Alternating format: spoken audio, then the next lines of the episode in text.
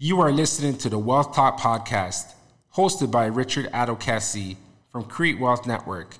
The Wealth Talk podcast is expanding on the principles that are within the MAP book, the Mind Assistance Program, particularly the Focus 11, which are 11 aspects that we focus on in life to create wealth.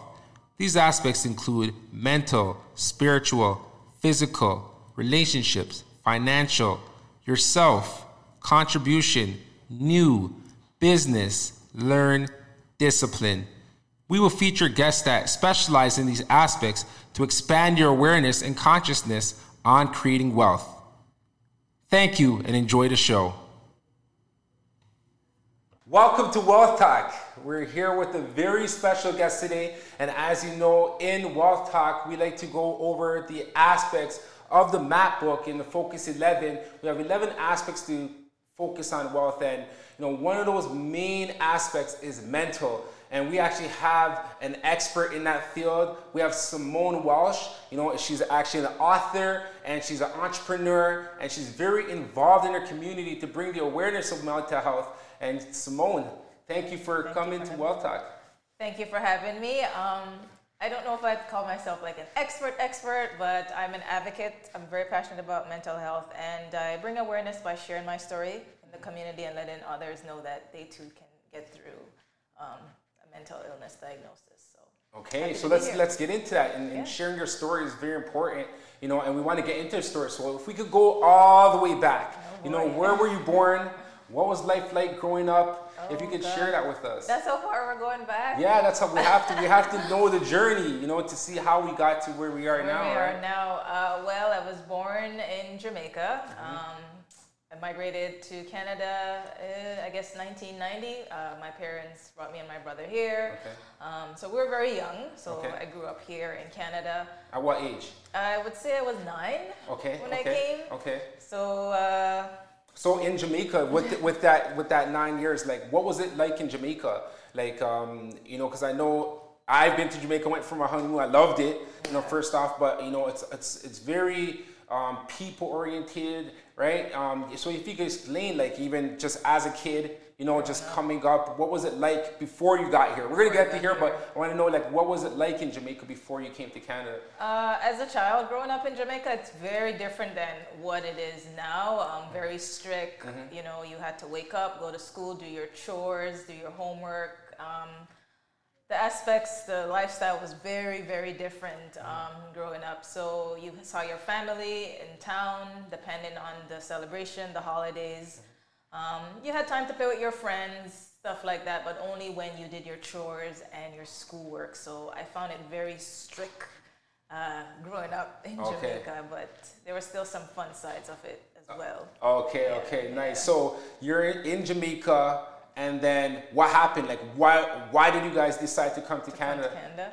Uh, well, my parents were already here. Okay. so they sent for me and my brother. They're mm-hmm. like, you know, time for you guys to come and join us. They Are you younger or older? I'm the oldest, okay. and then my other brother that follows me is the middle child. Okay. Um, there's three of us. Okay. And so they sent for us. They came here to make a way for us and to create a better life. Mm-hmm. So they were prepared. They established that. So they sent for us. We came to Canada on a plane first time on a plane. Then we got here and um, we came in winter. So just coming to Canada in winter was very different. We'd never experienced snow, never experienced that. So we were like, oh my gosh, what is this? Mm-hmm, mm-hmm. so that was our first. Were you bundled up or, or? Yeah, they oh, brought a coat oh. at the airport first. My dad came, gave us jackets, oh, and we nice. put it on. We're like, what is happening? But when we saw the snow outside, we ran outside and they were running after us like, no, no, no, that's not how it works. we got used to the weather after that. But okay, because. I know as kids, you know, with the snow, with the snow. we play in it and all that. Exactly. So was that that was your first instinct? That was our first instinct to just play in the okay. snow.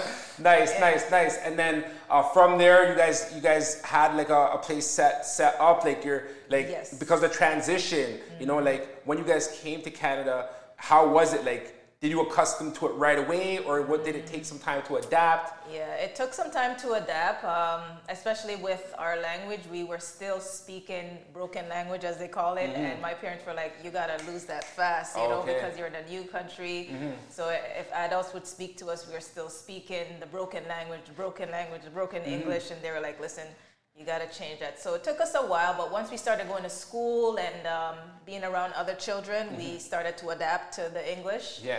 And um, that was able to to help us, you know, to speak to adults, to speak to other children. Mm-hmm. So. And when you came, was there a, was there a culture shock, like in terms of um, mm-hmm. because obviously here is uh, diverse. Yeah. And in, in, like, did you have that culture shock? Do you remember any moments where it's like where it settled in that like, okay, I'm in a different country. country. It was the weather that oh, okay, did it for okay. us because it changed. We yeah. thought it was always going to be cold, oh. but then it got warmer, spring, and then summer, and then my parents were like, "It's going to change all the time," and we're like.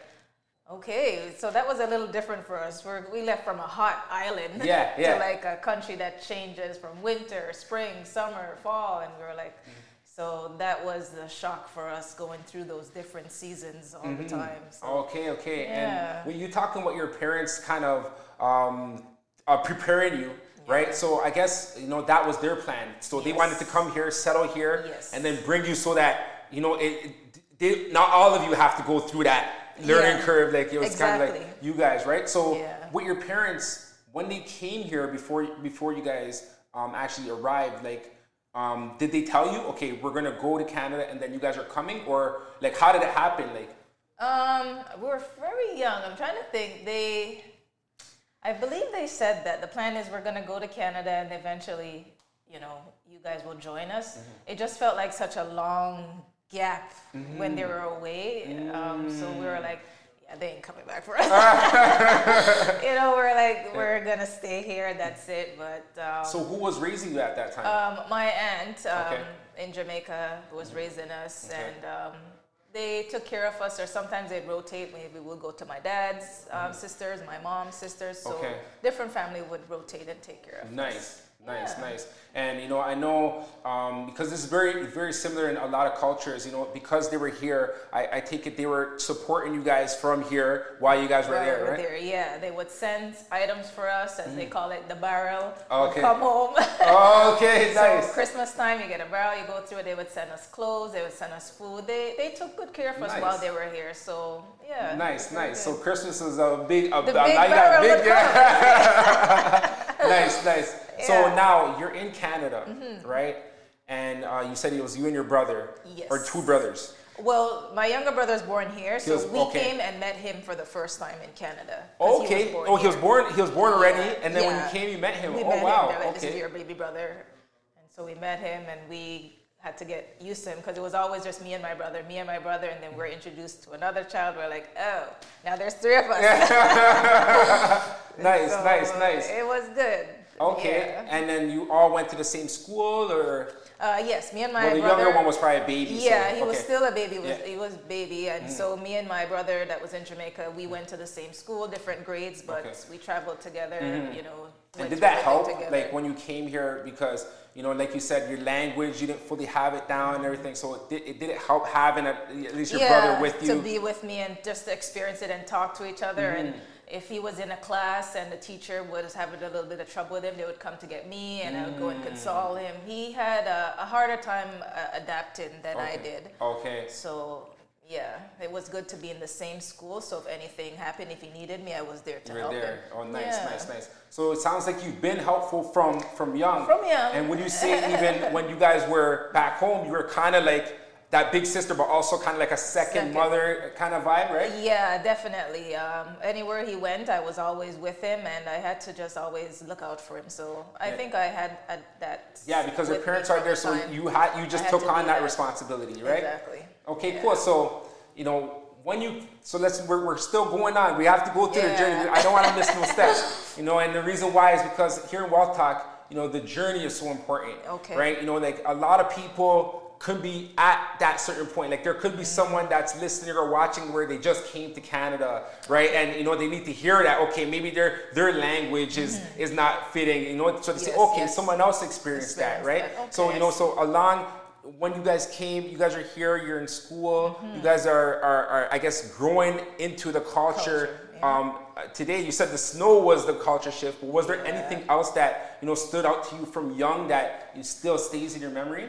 Um, the food was a little different as well. Um, I remember the first time we had McDonald's. Okay. Uh, we both threw up. Oh wow. yeah. Um, I guess the stuff didn't really agree with us. Mayonnaise. I've never had mayonnaise. Mm. I, I, remember I ordered the McChicken sandwich. Okay. and that's what you threw up on. I threw up. Yeah, yeah. Because in, in Jamaica, it's a lot of natural yeah, natural and, food. Yeah, we don't yeah. have no fries like that. Mm. Well, I never experienced that mm. growing up um, in Jamaica. So that was a shock for us. Was the food? It didn't sit too well with us. So mm-hmm. my family, my mom just continued to make the stuff that we grew up on yeah. at home until our body adjusted and we started to get into the fast food and the, the pizza, okay. the lasagna, the spaghetti, mm. stuff like that. Okay, nice. Yeah. so uh, when when you guys came here, like were your parents already uh, established in terms of like employment? Like, mm-hmm. did they already mm-hmm. have their work? Like, yeah. what what did they do to like in terms of work wise?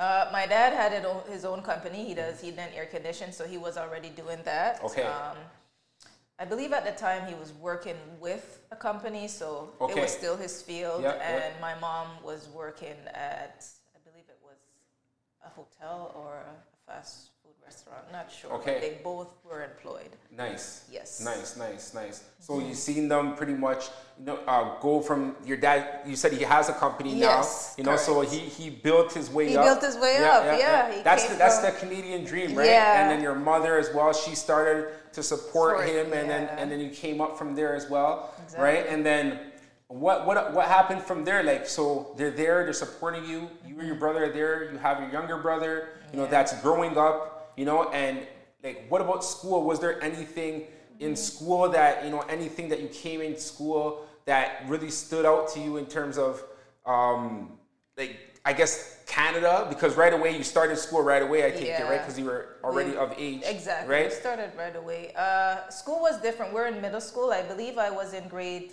five and my brother was in grade 4 mm-hmm. um, what I noticed was um, they would do the singing of the national anthem, and we had to stand up for that every morning. Mm. Um, they also had this music that would play as a warm up. You had okay. to do the morning exercise, uh-huh.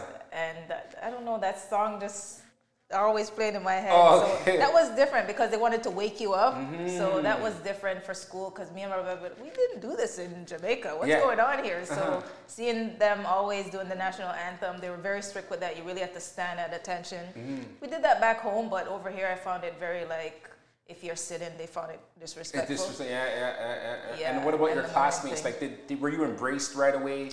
Uh, no. Okay, uh, let's we get were, into that. we were viewed as different. Mm. We still didn't speak correct English. Mm-hmm. Um, so I believe my brother was placed into ESL. Okay, that's um, English as English second language. as second right? language, yeah. and so just to help him grasp some of the things because he was really having a hard time. Mm-hmm. Um, for myself, um, I was okay, but my grades weren't that good. I remember parent-teacher meetings; they would always say, you know, Simone is here, but she should be here. Mm. She's here, but she's making the effort. Yeah. So school for us was a little bit of a of a struggle. Okay. Yeah. And but the classmates were welcoming, or just. Uh, at first, I, I found I was a little bit of a loner. Um, okay. I just couldn't connect mm. with anyone. I, I think they looked at us as weird, just how we spoke, and mm-hmm. they would always laugh when I talked. Yeah. So it's interesting because um, I, I, I just had a wealth talk conversation, and um, the person I was interviewing, Kathy, she said the exact same thing, yeah. and she came from Scotland. Oh, so, it wasn't so just imagine that yeah, accent. you know what I'm saying. So it's like different countries, different but countries. you come here and then you yeah. have that that language. So yeah. your parents weren't like they, they wanted to change, get the English going, right? Yeah. Yeah, yeah. and I noticed like important. even with even with um, my parents, that was a big deal for them because even them they couldn't they couldn't speak English, but with us, yeah. um, you know, Twi is our, our, our native tone, okay, right? Okay. But they more wanted us to speak English. English. They didn't yeah. want us to speak. speak so even now, like okay. Twi, I'm not the greatest at Yeah, because now it's like probably faded for you, eh? You're yeah. probably like, oh boy. Yeah, exactly. And, and at the same time, they wanted me to be accepted. They yeah, wanted me and my brothers to be accepted because they wanted to be accepted, accepted. right? Um, around what time was it that, um, like, what year was it that your parents came? Uh, they came in the 80s. 80s, probably early 80s or so, or mid 80s. Mid 80s. Okay, and then you yeah. guys came around what? in the 90s. 90s, Yeah. early 90s, Early Maybe- 90s, early yeah. Mm-hmm. 90s. Okay, yeah, and you know, like the reason why I'm asking that is because you know, like even me um, growing up, I would say I have a, I have many Jamaican friends. Like even when I speak to people, they think I'm Jamaican because you know, like all my friends and we talk and Yeah, you know, I have. I guess I, I sound Jama- Jamaican because you know we're all we're all one people, right? And you know that helped me actually um, get you know like settled in, in the in the city because at first there wasn't many Ghanaians. You know, um, so Jamaicans, I felt I felt welcome. Welcome, you know, yeah. I felt welcome. You know, with yeah. with the Jamaican community, right? But I know that that was the one barrier and challenge from a lot of people who came into the country is the English language and making sure you have the Mm-hmm. You have English, English language, down, language down. Mm-hmm. right? So from there, you know, you graduate, you know, and we're going we're going through a story because I know you're an entrepreneur. I know you have the fashion line, so I want to get there. But you know, we're but right now we're just I want to see. Yeah, exactly. We want to we want to see how we got to that point. Like, were you always like a creative? I started uh, developing styles at 14. Oh, wow. So, yeah, when I got to age 14, I started to sketch. Um, uh, my parents would buy the clothes for me, and I, I didn't really like some of the stuff they bought. I started to like cut them up and change them. Got into a lot of trouble for doing that because they're like, you don't know how we're purchasing these Yeah. stuff. Can't just be cutting up clothes. and but I just uh, you know thrived doing that stuff. So I started to sketch, started to you know change some of the garments that they brought me, and I started to develop a love for fashion at around the age of 14. Oh, nice, nice, nice. So, what was the first thing that you made? The first thing I made was a skirt.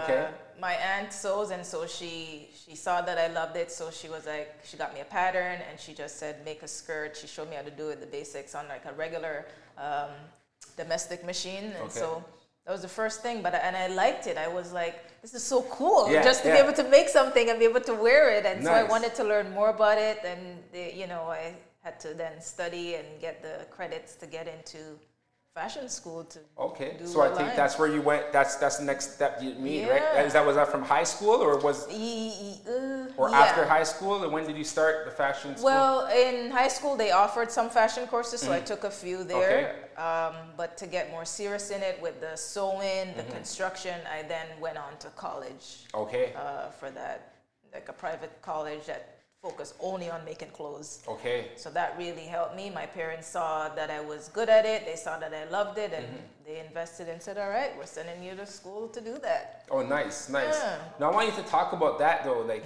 you know, how how important was that that your parents supported you? Oh man, that was really important because they had other dreams for me. They were like, be a lawyer or a doctor, Mm-hmm. Yeah. those big things, Yeah. and they just scared me. Those things, I was like, I, I thought I couldn't do that. I was like, no, that takes a lot of brains and a lot of, I can't.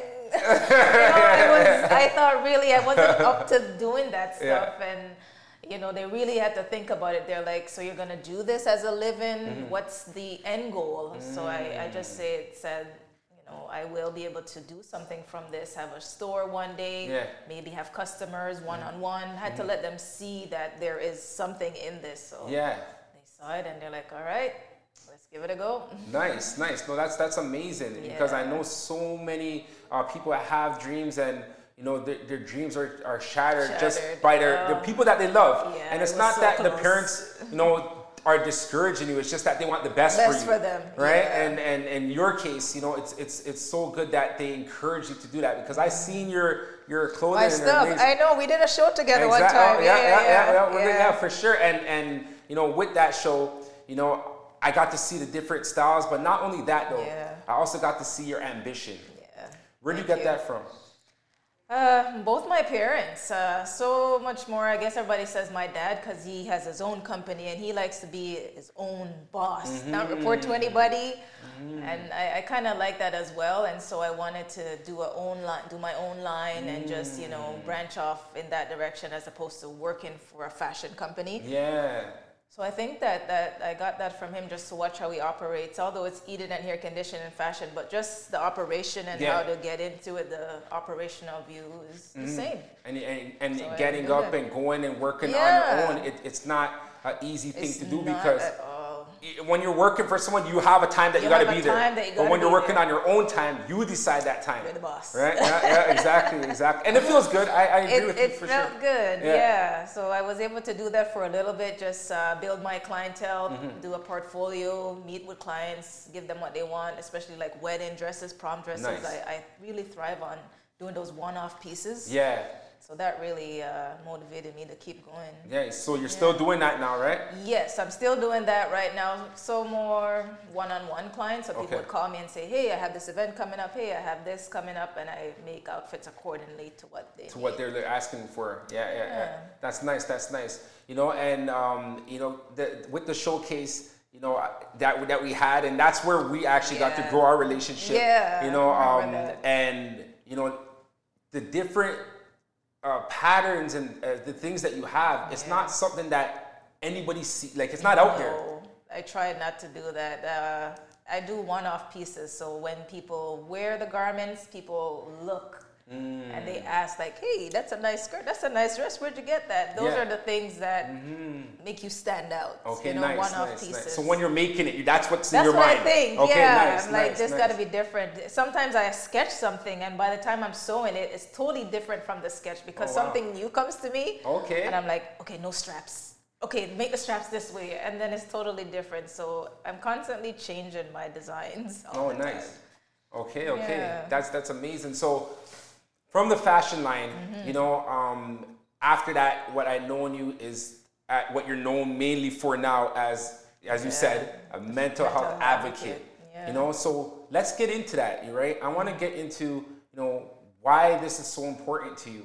You know, Yeah. what started this. You know, and you know when did you first realize that you know this is so- something um, that was that you had, That had. right? And who, who else had it or whatever, and why do you feel that it's so important to speak about? Because from when you were talking about it, it wasn't so mainstream, but now No. it's it, everyone's starting to be like become aware, It's true. right? So what was it that made you start with this journey? Well, uh, being a mental health advocate, I personally went through it. I, from the fashion business, it wasn't booming as much. It's not consistent, so I decided to go work, work for a company, and uh, working on a job for five years. I then became the victim of workplace harassment and bullying. People are like, that doesn't exist. They only hear of like school bullying, kids bullying, but it happens in the workplace. Oh yeah. And so that's what did it for me. Um, Can you just go a little more in detail in terms of Sure. What what it what is? happened? What happened? Oh, yeah. Uh, what happened with workplace harassment and bullying is the supervisor or the manager that I had at the time would nitpick all my work, single me out, uh, verbal abuse in like uh, areas like this where you're one on one, and the coaching sessions would not be coaching; it would be very belittling, Belittling. degrading.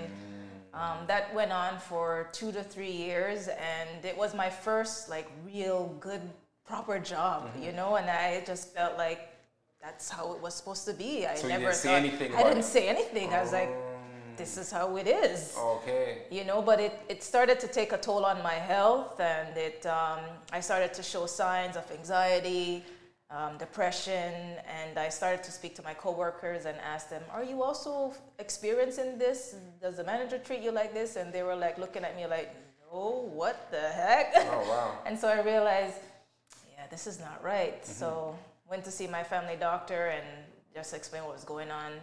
And they're like, what you're experiencing is workplace harassment and bullying, and you have anxiety and depression. So right away, that one visit, so much that he just hit me with, I was mm-hmm. like, what are mm-hmm. you talking about? Yeah. And just to hear the words depression and anxiety, I was like, no, Oh yeah. yeah. that's not it. Come mm-hmm. on. He's just like, yes, it is. And so I was mm. diagnosed right then and there, and he advised me to take some time off work or switch departments to get away from the behavior mm-hmm. that was being inflicted on me. But I didn't listen. Okay.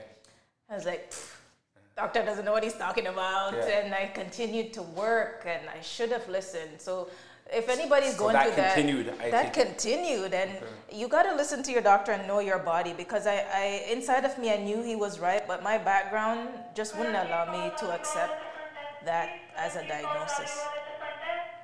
Sorry about that. Continue. Yeah, so having him say that I had anxiety and depression I wouldn't accept that diagnosis. I started Okay. to think, how do I tell my parents that I have anxiety and depression? Because Mm-hmm. the background of Jamaicans, we don't get that. Mm-hmm. That's not something we get automatically. You know, I just felt the stigma Mm-hmm. with that. So I said nothing. The doctor didn't know. So I continued to work. And um, my last encounter at that toxic environment, October 6, 2009, I'll never forget that date. Anyways, Mm. What happened? my last encounter with the manager, um, it was very, very bad. It, they said some things that I, you can't really say those stuff to employees. You, Mm-hmm. you, you don't talk to people like that. And I just broke down crying and I In said front to them in in front front, of of, the manager, and I was like, "What is going on here?" And I, they just laughed. They just looked at me like they didn't have no empathy or no compassion. If somebody's broken down like that, explain yourself. Yeah. Mm-hmm. Explain why this is happening. Why are you treating them that way? But they didn't. They just said, "You're having a hard day. Leave and go home." So I was told to leave early. I had the rest of the day off. Um, driving home that day, everything just replayed in my mind. The whole conversation that built up to this, and I just felt I'm such a failure. They're right. I am stupid. I am dumb. I can't work. I can't do this. Everything they said, I just mm. kept it on. I took it on. Mm. And I was just driving, and you just hear it. You see this in movies sometimes. You know, you just hear those thoughts. yeah. And I was just driving, driving. I wasn't paying attention to anything, just driving. And I got to a red light, and I remember I was crying so hard, and I just stepped on the gas, and I just drove into the middle of the busy intersection, and I just stopped the car. Hold on a second. Oncoming traffic? Oncoming traffic. Wow. I just decided then and there, I was like, So what was sorry? What you know? when you did that? What was your reason for doing that? Did you want someone to hit you? Mm-hmm. My Wow. goal was to end my life. I was Wow. like, I don't care. I should just end my life. This is it. Do it this way. It just happened so fast. Like I, Mm-hmm. when I was in the road and it just stopped, and I remember cars were like, like I don't know. I've never seen something like that where nobody hit me. I was like. Nobody would hit me. And then this guy stopped his car and he came and he knocked on my window and he goes, What's going on? Are you crazy? What are you doing? And I just sat there and I realized it's like I came back to self and I looked around like, gosh, I'm in the middle of the road. wow. And I just broke down crying and he said, Can I call somebody for you? Police are gonna come, ambulance. Because people were just looking at me like, What's wrong with this girl in the middle of the road? She just parked there. just parked the car, guy. I'm like, somebody must hit me. Like, Oh the more I think about it, but now I sometimes I laugh about it, Mm. but because I just can't understand how I wasn't hit. Yeah. You know, You I have I wasn't hit. Mm-hmm, I, I was that was my first attempt. My first attempt. Mm-hmm. And eventually, my parents were called. My mom came. Everybody came, and I was brought to the doctor the next day. Same doctor who diagnosed me. And Okay.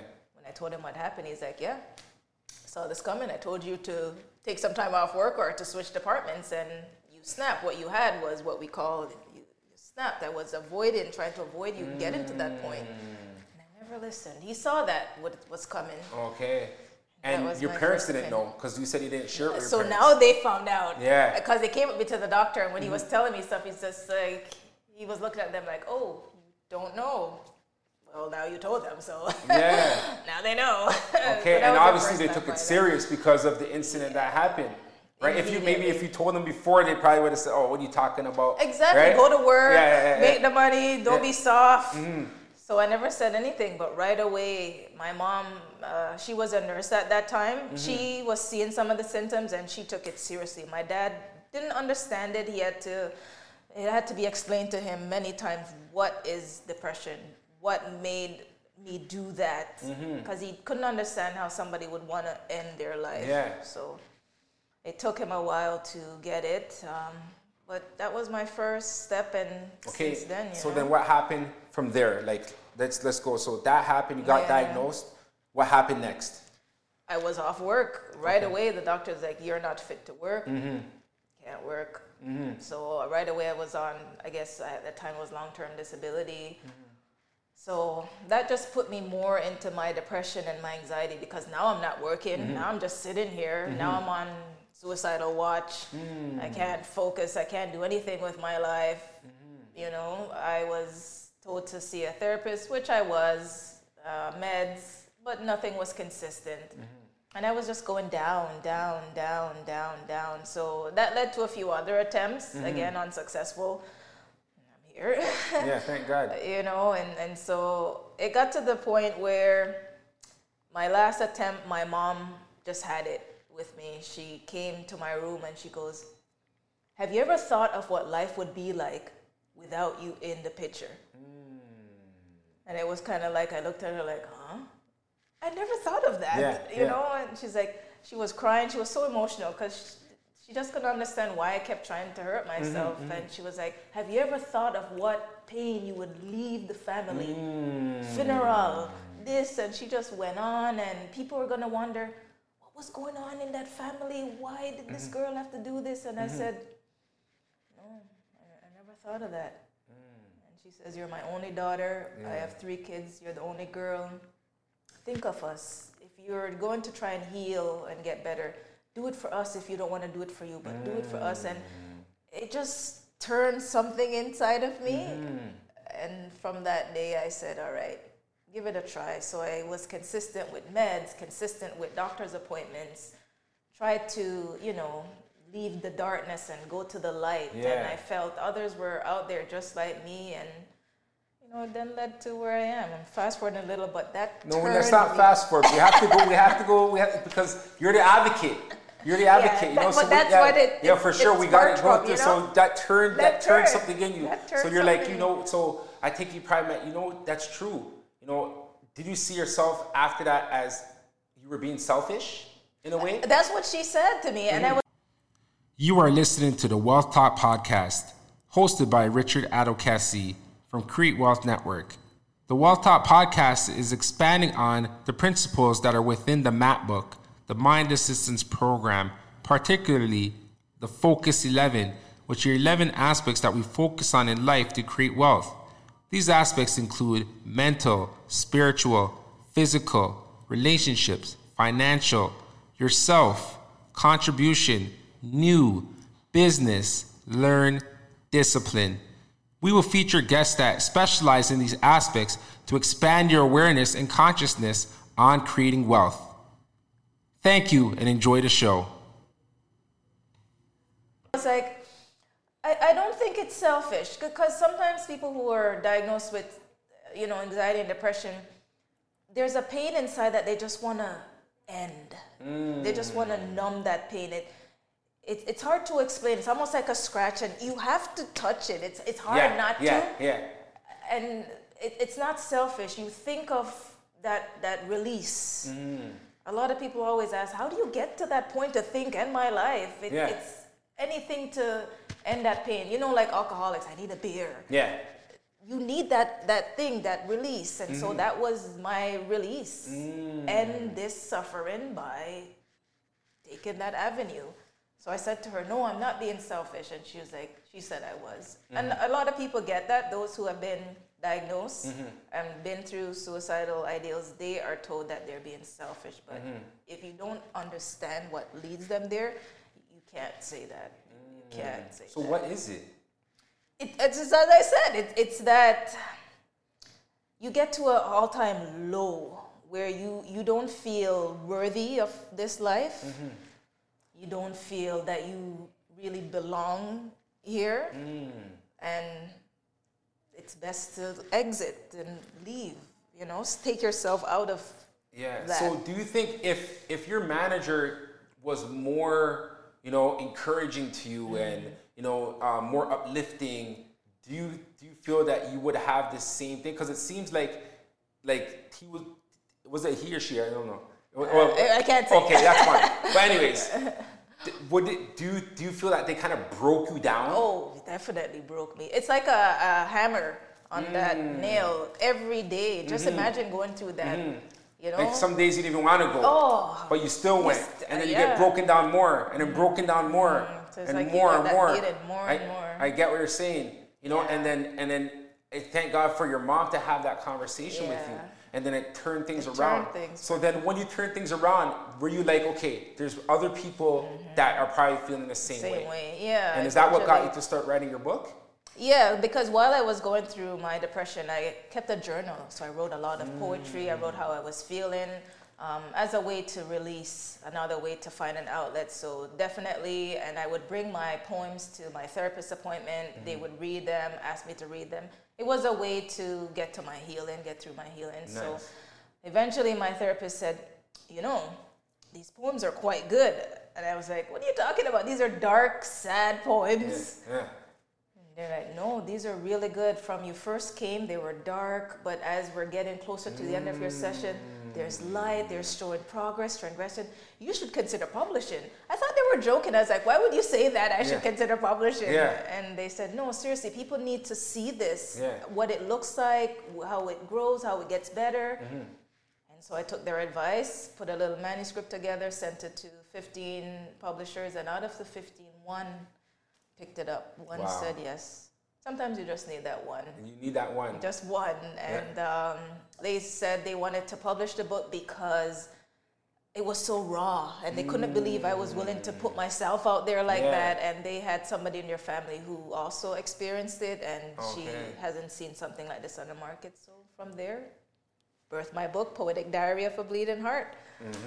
and it's came out. available everywhere as well. Yeah, Yeah. Amazon, your local bookstores. Um, it's been doing really, really good. Mm-hmm. And I noticed feedback. w- from along with the book, you also have um, uh, uh, like a year, uh, like annual events, and Yes. you do many things to spread that word, right? Yes, through my charity. So from the book, I then decided to, what can I do for others? Register my charity, Essence of Mind outreach program, um, to help families and individuals. Because while I was going through it, I was on waiting list for like six months to see a psychotherapist, to see a psychologist, and I was like, by the time you see them, you're worse than you were, or you don't make it Yeah.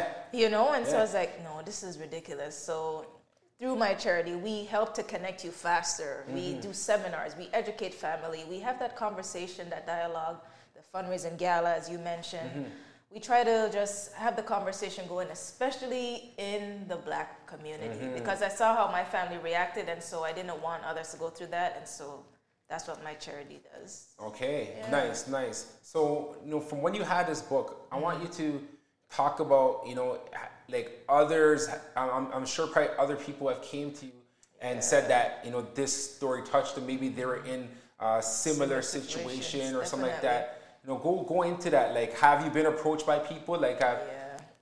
Especially when I'm invited to a workplace Mm-hmm. um, to talk. After the talk, I'm always pulled to the side and people are crying or being like, mm. I'm going through that right now. right now, I have a manager who's just like that manager you described. What should I do? What do you suggest? And I mm-hmm. uh, give them suggestions and what to do and things like that. But the fact that they know that they're not alone, they're like, oh, it does exist. Mm-hmm. You went through it, so okay, it's a thing Yeah. it exists, you know, and it makes them feel better to know that I went through it and I'm still here. So they take those little tips and suggestions to, you know, have that conversation with their manager and try to maybe see the doctor and notice those signs of depression and anxiety. Don't ignore them. Yeah. So I've been approached quite a few times. Yeah, and it's um, interesting that you said that the people who approach you, it's after they pull you to the side. Mm-hmm. Yeah. So why why is it that people? It seems like people keep it to themselves, Keep and the only reason why they themselves. opened up to you is because Yeah, I've now yeah, you're shared it, exactly. Yeah. So why why do you think this is? Well, as I mentioned, workplace bullying is something hard to prove. It's a Mm. professional environment. It's it's really hard to prove. You Mm-hmm. can't just say, "Oh, my manager called me stupid." Mm-hmm. You can anybody can say that. You have to have proof. These are words. Mm-hmm. Did anybody hear them? Did anybody see? And so, you know, and also because it's a work environment, they don't want to be viewed as weak or Oh, okay. possibly termination. Yeah, losing their job. losing They're their scared job. of losing it. Okay. It's not like a school where you can go to the principal's office and suspension. Mm-hmm. But they have HR though, right? Yes, HR intervenes and investigate these matters because eventually my matter was investigated um, Mm-hmm. Okay. Mm-hmm. because of how big it got. But people are scared. This is mm-hmm. their bread and butter, and Yeah. another reason why I didn't listen to the doctor. I was like, I can't stop working. Working, I need yeah. money. Mm-hmm, mm-hmm. So I believe it's that fear of, of you know, losing something good that they have and being viewed as different or weak. Mm-hmm. But now it's more, you know, more people are recognizing Yes. it, you know, and, and thanks to people like yourself, you know, that's Thank actually you. getting the word out there and, and having people feel comfortable and going out and sharing, these things, yeah. right? And you actually, like you said, the fact that you're still here, right? You know, so now it's a different perspective. So now, um, before maybe people had the mental health issues and then they will end their life. Yeah. But now people will have this situation and say if they meet someone like yourself, then they'll be like, okay, how do I get from Get from here there. to there to, Yeah. to the end? So how do you do that? How do you help them get from that point, that dark point, Dark point to the light. the light? Exactly. Yeah, I think um, just being an inspiration, if I can touch one person, um, I remember I spoke at the school. This really stuck with me. After I had a talk about my story, this young girl took me to the side and told me night, last night she thought of committing suicide and she was on Sex Festival and there's a reason why she's here today to hear me. She didn't know there was a special guest speaker. And just to hear that, it, she said it blew her mind to know that she had an attempt, she wasn't successful, but to come the next day to hear me talk, she just broke down crying and said, you know, this is just so mind blowing. And it really encouraged her to, to not go back to that, that dark place. Mm. The tips that I shared with her, suggestions that I shared with her, she just realized that she has purpose. And sometimes people just need to see somebody that's on that same path as mm-hmm. them. Like if they can fly, I can fly mm-hmm, too. Mm-hmm, and mm-hmm. so those are some of the things I try to leave with my listeners or anywhere that I go is that it's not easy. It's not. Because people look at me like, oh, you're good now, right? Yeah. You're nice.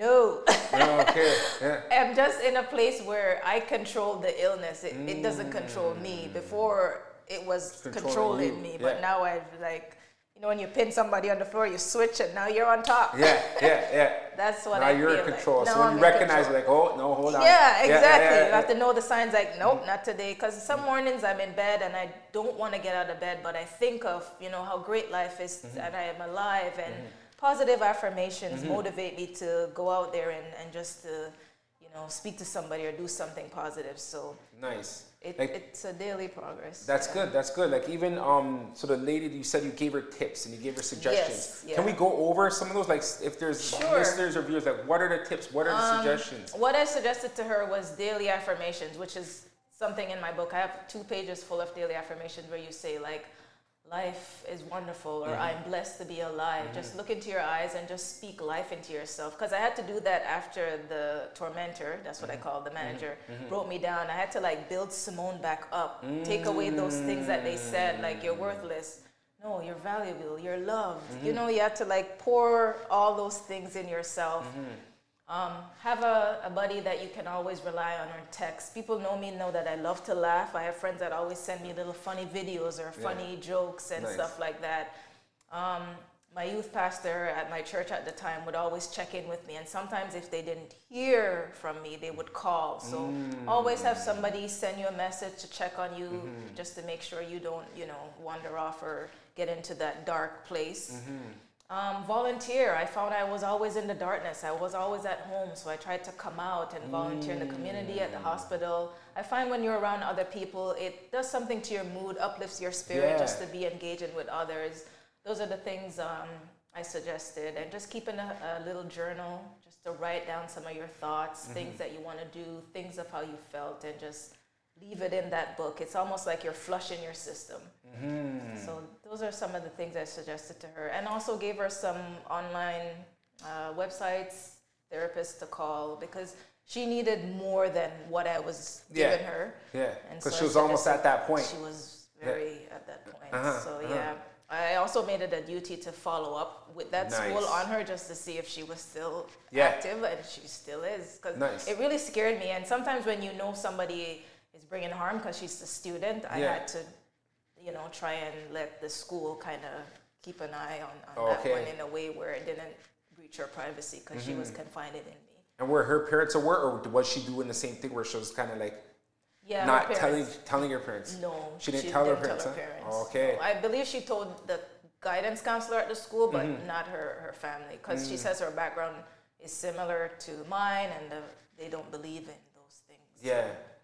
See, see, Yeah. and that, and that and that could be dangerous in a way because you know it's like the, the fact that they don't believe in it, but you need, like you said, they need someone to talk need to, somebody to talk right? And the and the best people is always your family, Always. right? First And- point. Yeah, right. And mm-hmm. and and you know, in that case, it's good that you're being that extended hand. You know, like you you reach out to these people and you know, like give them, I guess, extra encouragement and let them know that they're Yeah, valuable, they're right? Valuable.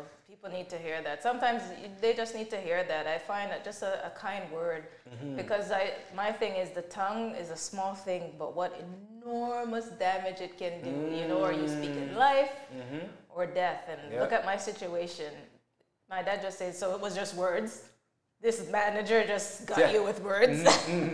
no, people look at it like it's just words, but words have power. Words have power Words for have sure, power. for sure. They could definitely, you know, uh, steer someone the wrong way if it's if because the words transfer into you, and if it doesn't resonate with you, Mm-hmm. Exactly. you're gonna yeah, you're gonna You feel feel a certain way, Certain way. right? And and and it's surprising because like even yourself, like even from what I know, you always see you smiling, always see you Mm-hmm. Things. see? So You I would have no idea. Right, so there could, there's even people out there probably smiling happy, but Yeah, nobody has nobody any knows. idea on insight, you know, I guess because is you keep it to yourself. Keep Is that to what it? And, and presentation, because a mental illness, you can't see it. It's not like a broken arm. Mm. You're wearing a cast where be like, hey, what happened to your arm? You see it right away. But with a mental illness, you don't see it. I look at it as the silent killer, the invisible illness. You Mm. can't see it. So when people read my book when it came out, people came up to me like, I had no idea you went through this. I'm your friend. You didn't Mm. Yeah. even tell me. Yeah. A lot of people didn't know. They were like, you go to church, you dress so nice, you're always smiling. Mm-hmm. Nobody would think this. Yeah, And so I got a lot of people wanting to talk about it after that because they're like, you did that well, girl. Yeah, I don't know how you did it, but even though you're saying, you Yeah. know, but there's something inside of you that you have to present a certain way. Because, for example, look at the celebrities like Robin Williams. He committed suicide, and everybody's like, he. Yeah. had money, was always happy, Yeah. he's a funny man. Yeah. You don't know what's on the mm. inside, and that's what makes it so hard. So always be kind to people. Always check on that strong friend because mm. maybe they're not so strong, but they're yeah. presenting mm. strong. So there's a lot of things that you have to look for, and I try to let others, you know, start that conversation because it's very, very important. Very important. because like I think everybody kind of has a moment where you know they they kind of want to do themselves harm. Like Yeah. you know, even if it's just a, a, a- quick thought, like it's I think it happens to everybody, right? And I think one of the reasons why that is is so that we can really get a clear perspective on our lives mm-hmm. you know mm-hmm. because if you're if you if you're considering ending it right then when you really think about it like okay why am i here Why am have I you, here? have you had you oh had yes, okay. I had those conversations. I said that was my final attempt. Was I broke down and I said, "Okay, God, if I'm gonna be here, you got to show me why am I here? Why do you keep saving me? What am I supposed to be doing with my life? Like Mm. Yeah. it was bad. You have to wonder why am I here? Mm. You know, and and so it was just to do that. It's like he just said, you're gonna speak to people. Your people need to hear your testimony and Mm-hmm. see the things that you know have brought you through. And so, I just had to start to go in that positive direction of building myself up. Yeah. You know, sometimes you have to to break to get to that point where you're like, I'm good. yeah And he had to break me because I was broken. I was I was pretty broken.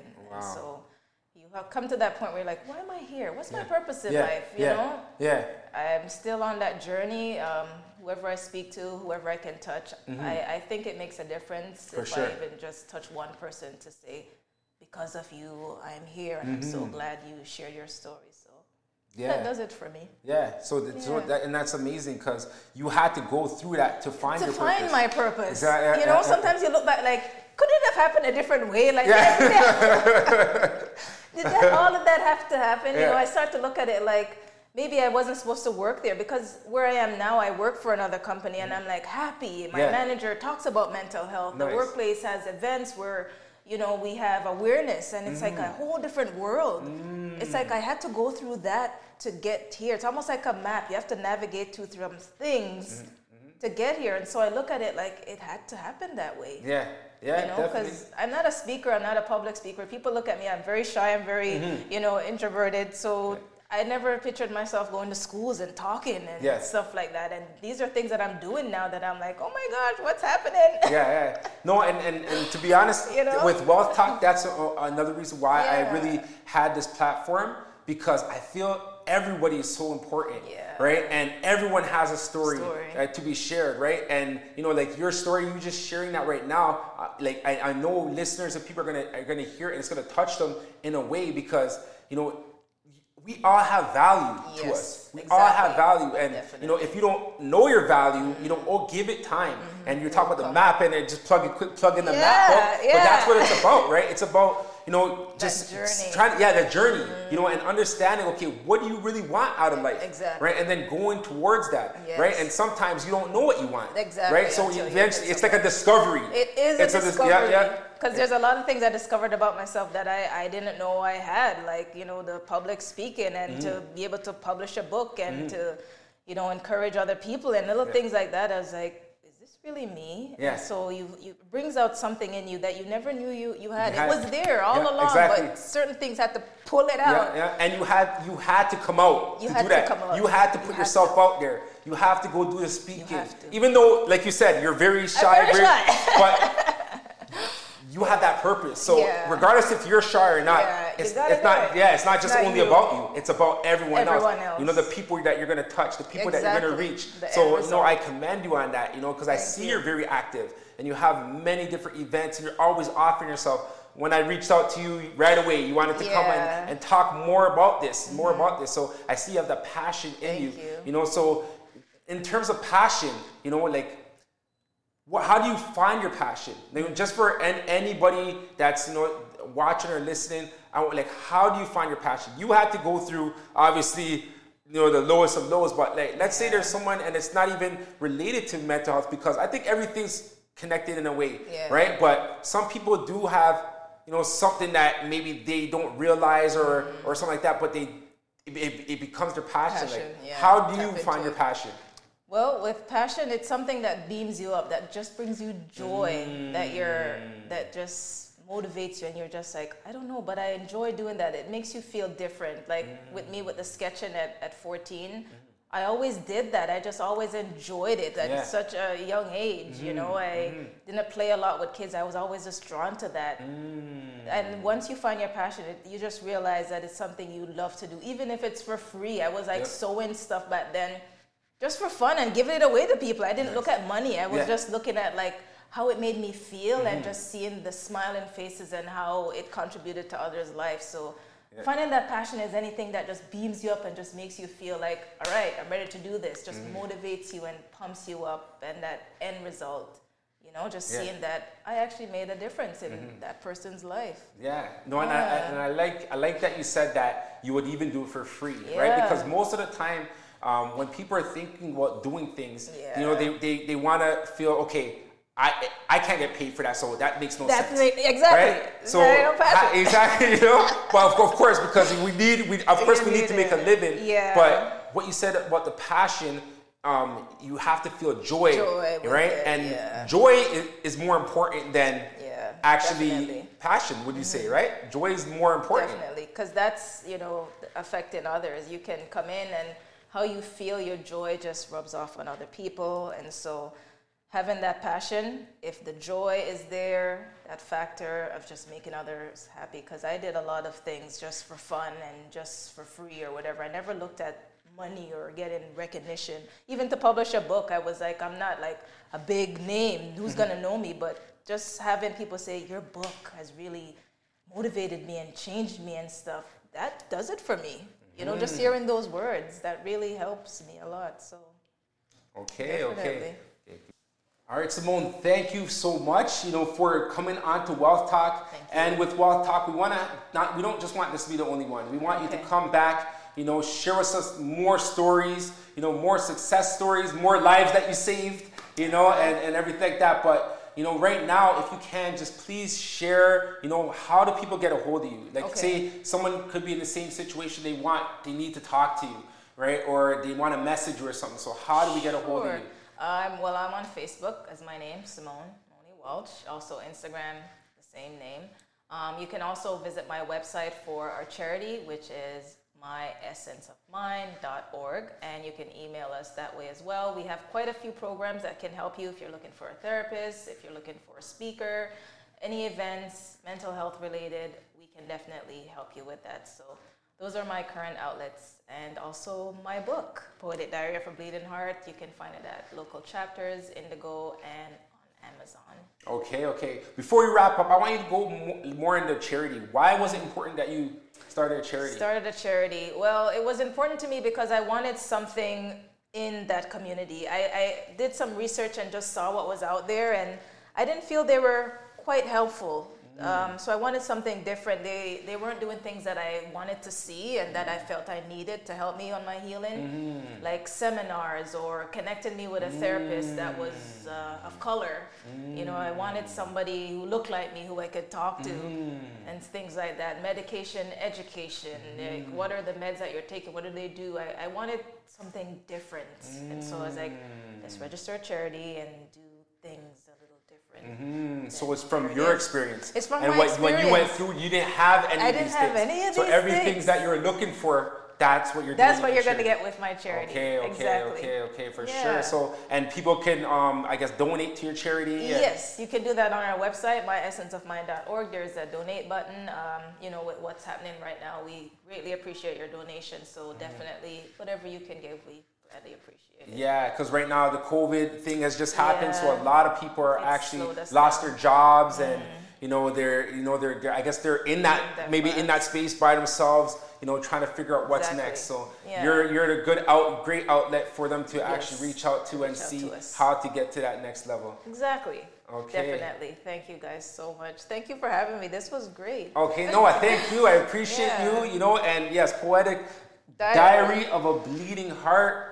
You know, please look into this book and take mental health seriously. I think that that that's what we we came right now. Like it's not just if someone's talking and saying words are powerful. Words are You know, words can hurt. You know, and there's a lot of other things. So if someone's smiling, it doesn't necessarily mean that they're okay. inside they're okay. Mm-hmm. You know, like you shared a lot of things for people to really go out and, and pay attention to. So I think, you know, we need to talk to each other more, More. you know, uh, and see how we can make other people more happy. Yeah, especially with the COVID right now, I've told that mental illness is on a rise because Mm. we've been so isolated for so long. So definitely check on your loved ones, make that phone call, and now more than ever is that time to connect Mm-hmm. because you know isolation can lead you into mental illness and depression. So definitely now is the time to take this seriously and to speak to those that you love.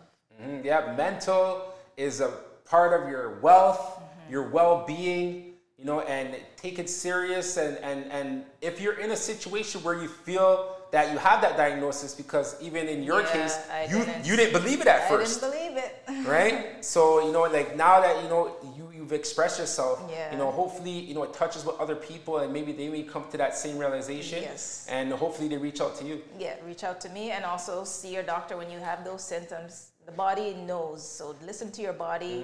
You know your body well, so when you notice something is not right, check it out and act upon those things. Okay, thank you very much. This is Wealth Talk, an Thank amazing episode. Thank you, Simone. And again, uh, we will be here together again. Share Again, more stories with Look us. All right. forward to it. Thank you again. All right. God bless. Thank Yes. you. All right.